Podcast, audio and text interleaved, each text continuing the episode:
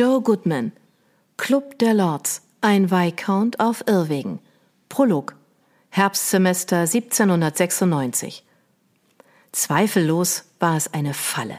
Der Right Honorable Matthew Forrester, Viscount Southerton, tappte wissentlich, sogar bereitwillig hinein. Alle erforderlichen Voraussetzungen seien vorhanden, hatte er seinen Freunden versichert. Eine Herausforderung, ein Risiko, eine Wette und letzten Endes eine Falle. Einen geistigen Wettstreit wollte er das Spiel nicht nennen, denn die Vorteile lagen zu eindeutig auf seiner Seite. Nur wenige Monate nach seinem elften Geburtstag war Matthew ein hochaufgeschossener, ziemlich magerer, etwas tollpatschiger Junge, was seinem Vater missfiel. Außerdem störte es den Earl, dass sein Erbe zu Tagträumen neigte. Das hatte er immer wieder tadelnd erwähnt. Nun saß Matthew vor dem Tribunal, die langen Beine ausgestreckt, die Arme vor der schmalen Brust verschränkt, und hoffte, eine möglichst lässige Pose eingenommen zu haben. Dabei dachte er an einen Bekannten seines Vaters, den er in der Bibliothek gesehen und der seine Fantasie beflügelt hatte. Diesen nonchalanten, fast respektlosen jungen Mann versuchte er jetzt nachzuahmen. Er grinst wie eine Forelle, bemerkte ein Mitglied des Tribunals und beugte sich vor, so dass sein Oberkörper einen Schatten auf den Tisch warf. Genau so grinste mich neulich ein Fisch an, bevor ich ihn filetierte. Seine vier Beisitzer lachten, vor allem über die Wirkung, die der aggressive Scherz auf den jungen Viscount ausübte. Krampfhaft schluckte er und sein Lächeln erlosch. Dann richtete er sich kerzengerade auf und straffte die Schultern. Immer wieder grinsen mich die Fische an, fuhr das Mitglied des Tribunals fort bis ich sie verspeise. Erneut hatte sich Matthew in der Gewalt. Er zuckte nicht mit der Wimper. Stattdessen starrte er vor sich hin, was den ungünstigen Effekt erzielte, dass seine hellgrauen Augen, die zu Tränen begannen, völlig leblos aussahen, wie Fischaugen. Belustigt hob der Anführer des Ordens eine Hand, um dem Lachen Einhalt zu gebieten. Rings um den länglichen Tisch trat tiefes Schweigen ein. Also, Forelle, begann der Leiter der Bischofs in gelangweiltem Ton. Sofort erklang neues Gelächter. Ein passender Name für dich. Nennen dich deine Freunde Forelle? Endlich blinzelte Matthew. Er wollte seine Lieder abwischen, aber diese Geste würde man sicher falsch interpretieren. Kein einziges Mitglied des Tribunals würde glauben, die Teigkerzen, die auf dem Tisch flackerten, hätten ihm das Wasser in die Augen getrieben. Und sie sollten ihn nicht für eine Memme halten, lieber für einen Fisch. Nennen Sie dich so, Forelle, wiederholte der Erzbischof ungeduldig. Mit seinen 14 Jahren war er nicht viel älter als die anderen Mitglieder des Ordens, die ihn gewählt hatten, besaß jedoch die erforderliche Autorität. Nein, antwortete Matthew schlicht. Missbilligendes Gemurmel war zu hören, und der Erzbischof hob die Augen. Nein? Nein, Exzellenz, meine Freunde nennen mich nicht Forelle. Nur widerstrebend kam die ehrerbietige Anrede über Matthews Lippen. So muss eine korrekte Antwort lauten. Albion Geoffrey Goodwin, Lord Barlow, gestattete sich ein dünnes Lächeln. Doch sie erscheint mir trotzdem falsch. Verständnislos schaute Matthew ihn an. Sind wir nicht deine Freunde, Forelle? fragte der Erzbischof sanft. Ich glaube, darüber muss erst abgestimmt werden, Exzellenz. Der junge Lord Barlow nickte anerkennend. Sehr gut, aber das ist nur eine Formalität. Du bist hier, weil wir dich eingeladen haben, und die Einladungen zu solchen Audienzen verschwenden wir an niemanden leichtfertig. Unbehaglich erinnerte sich Matthew an die Einladung. Zwei Ordensbrüder hatten ihn im Hof von Hambrick Hall gepackt, gefesselt und geknebelt, seine Augen verbunden und ihn in diesen Raum geschleppt, der im feuchten Kellergeschoss des Schulgebäudes lag von einer Audienz zu sprechen, wenn es in Wirklichkeit um eine Art Gerichtsverhandlung ging, das war ein weiterer Beweis für die Gepflogenheiten des Vereins, die Wahrheit mit harmlosen Phrasen zu verschleiern. Der Erzbischof von Canterbury beinahe grinste Matthew, als er an diesen Spitznamen dachte. Sicher wäre Lord Barlow furchtbar wütend, wenn er wüsste, wie verächtlich die Schüler außerhalb des Ordens den Namen aussprachen. Natürlich wollten viele von den Bischöfen aufgenommen worden. Matthew und seine engsten Freunde, die ihn nicht Forelle nannten, witzelten niemals über Canterbanter, wenn die Gefahr bestand, man würde sie belauschen. Überall konnten Spione lauern. Seit Hambrick Hall gegründet worden war, existierte der Orden der Bischofs. Nur die Eingeweihten kannten den Ursprung der Organisation. Innerhalb des Ordens wurden die historischen Fakten von Erzbischof zu Erzbischof mündlich weitergegeben. Eine 200 Jahre alte Tradition. Für dieses Ritual hatte der erste Erzbischof einen ganz bestimmten, würdevollen Wortlaut ersonnen. Matthew Thotherton war nie besonders neugierig auf die Anfänge des Ordens oder diesen Verein selbst gewesen. Vor drei Jahren hatte er sein erstes Semester an der Schule begonnen. Noch bevor er seine Truhe ausgepackt hatte, hörte er von den Bischöfen und vergaß sie jedoch bald wieder. Wann das Abendessen serviert wurde, interessierte ihn viel mehr. Als ein eher unauffälliger Schüler entging er der Aufmerksamkeit des Clubs. Das hatte sich am Ende des letzten Semesters mit Mr. Marchmans Ankunft geändert. Die Ferien hatten die aggressive Stimmung des Ordens nicht gemäßigt. Wie Matthew befürchtete, hatten die Bischöfe diese Zeit fern von Hembrick Hall, während er geschwommen, gesegelt und mit seinen astronomischen Studien beschäftigt gewesen war, eifrig genutzt, um einen Plan zu schmieden, wie sie Marchman verunglimpfen konnten. Offenbar wollten sie erreichen, dass er der Schule verwiesen wurde.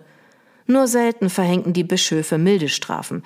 Eigentlich sprachen sie überhaupt keine aus. Dazu veranlassten sie andere Leute. Während der Erzbischof Matthew betrachtete, nahm seine Miene beinahe freundliche Züge an. Neulich hörte ich, wie einige Jungen South zu dir sagten, Forelle, eine Abkürzung deines Namens? Ja, Exzellenz. Und diese anderen Burschen? North, East, West, das alles verstehe ich leider nicht. In Gedanken zuckte Matthew die Achseln und schwieg. Ihr nennt euch Kompass Club, nicht wahr? Aus dem Mund des Erzbischofs hörte sich die Bezeichnung ziemlich kindisch an, aber in Matthews kleinem Kreis wurde niemand mit Exzellenz angeredet. Gewiss, manchmal nannten sie East Hoheit, doch das war nett gemeint. Und dass sie noch sehr jung waren, ließ sich nun einmal nicht leugnen. Ja, Exzellenz, bestätigte er, der Kompass Club. Beinahe hätte er hinzugefügt, die Todfeinde der Bischofs, das wäre allerdings zu dramatisch gewesen. Zudem würde er seine Trümpfe verfrüht ausspielen und verlieren. Dazu kamen noch die Schwierigkeiten, die ihm seine Stimme neuerdings bereitete. So bedeutungsvolle Worte wie die Todfeinde der Bischofs müssten niederschmetternd klingen. Wenn ihn seine Stimmbänder im Stich ließen, wie so oft in letzter Zeit, würde er bloß einen albernen, quietschenden Laut hervorbringen. Also gut, Forelle. Lord Barlow räusperte sich. Fühlst du dich dem Kompass Club eng verbunden? Oder würdest du dich von diesem Verein lossagen und den Bischofs unwandelbare Treue schwören? Dazu würde ich mich entschließen, Exzellenz, erwiderte Matthew ernsthaft und feierlich. Nun lächelte der Erzbischof wieder, wobei sich sein hübsches Gesicht kaum verzog. Gut, dann musst du uns geben, was du versprochen hast. Natürlich erwähnte er nicht, wie man dem Viscount dieses Versprechen abgerungen hatte, nämlich mit der Drohung, seine besten Freunde würden in Lebensgefahr geraten, wenn er sich widerspenstig zeigte. Dass Lord Barlow diesen Punkt ignorierte, überraschte Matthew nicht. Es hätte ihn sogar gewundert, wenn der Erzbischof auf die Methoden seiner Brüder eingegangen wäre. Ja, ich habe es parat, Exzellenz. Ein Raunen ging um den Tisch herum. Als Matthew von den Fesseln befreit worden war, hatte Lord Barlow seine Kleidung gründlich durchsucht und nichts gefunden. Gib es uns. Sehr gern, Exzellenz. Bedächtig begann Matthew zu deklamieren. Während der Regentschaft von Henry VIII., die von 1509 bis 1547 dauerte, kam es zu zahlreichen Veränderungen, vor allem was die Rolle der katholischen Kirche in der Politik, der Rechtspflege und diversen Allianzen betraf. Als Henry den Thron bestieg, zog die Wahl seiner Braut, sie war die Witwe seines Bruders, Konsequenzen nach sich, deren Tragweite man damals noch nicht Abrupt verstummte er, weil der Erzbischof aufsprang. Was zum Teufel soll das? Was von mir verlangt wurde, entgegnete Matthew in ruhigem Ton. Verdammt! Ein Bischof schlug mit der Hand auf den Tisch. Sagtest du nicht, du würdest die Prüfungsfragen beschaffen? Ja, und das tat ich. Ungerührt sprach Matthew weiter, und die Mitglieder des Tribunals starrten ihn entgeistert an. Vielleicht werden euch meine nächsten Ausführungen helfen, das alles besser zu verstehen. Die wichtigsten Ereignisse in Henrys Ära waren die Erforschung der amerikanischen Küsten durch die Spanier und die Portugiesen, die Ernennung Thomas von Aquins zum Erzbischof von York, die Exkommunikation Martin Luthers 1520 durch Papst Leo X.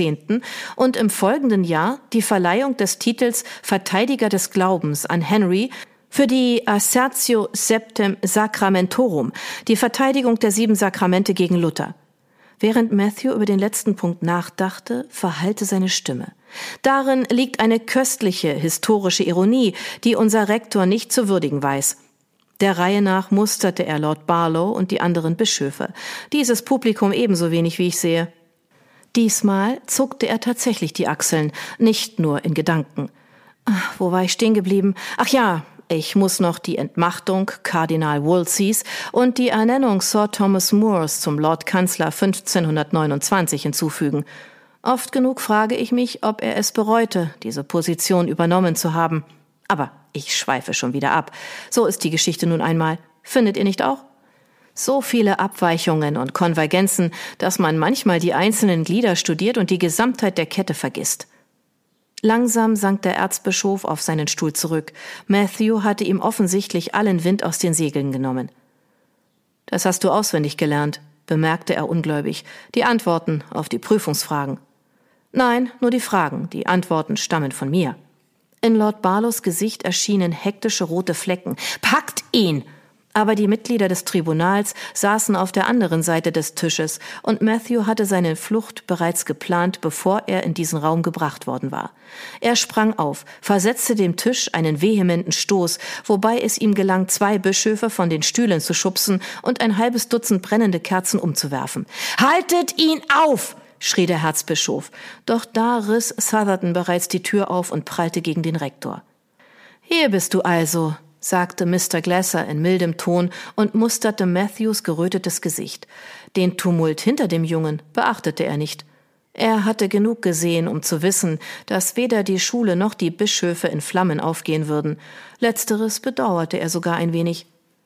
Ich wollte nur feststellen, wie die Sitzung verläuft, erklärte er und berührte die schmale Schulter des Viscounts, auch wenn ich mir nicht sicher war, ob du diese Burschen über die Prüfungsfragen informieren würdest. Ich kenne ihre Überredungskünste. Nun warf er einen kühlen Blick auf das Tribunal. Ein kleiner Unfall? Lediglich Lord Barlow war geistesgegenwärtig genug, um den Rektor nicht erschrocken anzustarren. Lasst euch nicht stören, macht nur weiter. Was ich vor der Tür hörte, war hochinteressant. Während Mr. Glasser eintrat, rappelten sich die gestürzten Bischöfe auf und wischten geschmolzenes Wachs von ihren Händen. Dann drehte er sich zu den Schülern um, die im feuchtkalten Korridor standen. Herein mit euch, seid nicht so schüchtern, hier drin ist Platz für euch alle. Die beiden ersten, die der Aufforderung nachkamen, waren Wachposten des Tribunals. Zögernd betraten sie den Raum, die Köpfe gesenkt, um dem Zorn in den Augen des Erzbischofs zu entrinnen. Genauso widerstrebend folgten ihnen Gabriel Whitney, Evan Marchman und Brandon Hampton, East, West und North genannt, und die anderen Schüler. Zu wenig Stühle? Freundlich lächelnd schaute sich Mr. Glasser um und schloss die Tür. Nun, das macht nichts. Einige Jungs sollen sich auf den Tisch setzen. Auf dem Weg zu seinem Stuhl hielt Matthew inne und wandte sich höflich an den Rektor. Darf ich Ihnen meinen Platz anbieten, Sir? Nicht nötig. Ich bleibe hier. An die Tür gelehnt, vereitelte Mr. Glasser effektvoll jeden etwaigen Fluchtversuch. Es fasziniert mich, dass sich so viele Schüler außerhalb des Klassenzimmers für Geschichte begeistern. Aber ich glaube, diese feuchten, schimmeligen Mauern fördern das historische Bewusstsein. Nun solltest du fortfahren, Lord Thutherton. Wenn ich mich recht entsinne, wolltest du gerade über die heimliche Hochzeit des Königs mit Anne Boleyn referieren. Nachdem Thomas Cranmer zum Erzbischof von Canterbury ernannt worden war, mit einem flehenden Blick entschuldigte sich Matthew bei seinen Freunden für das Drama, das er inszeniert hatte, las jedoch unverhohlene Belustigung in ihren Augen und wusste, dass sie ihm verziehen. Wurde Henrys Ehe mit Catherine von Aragon Allmählich erwärmte er sich für sein Thema. Wie sehr er solche Abenteuer liebte.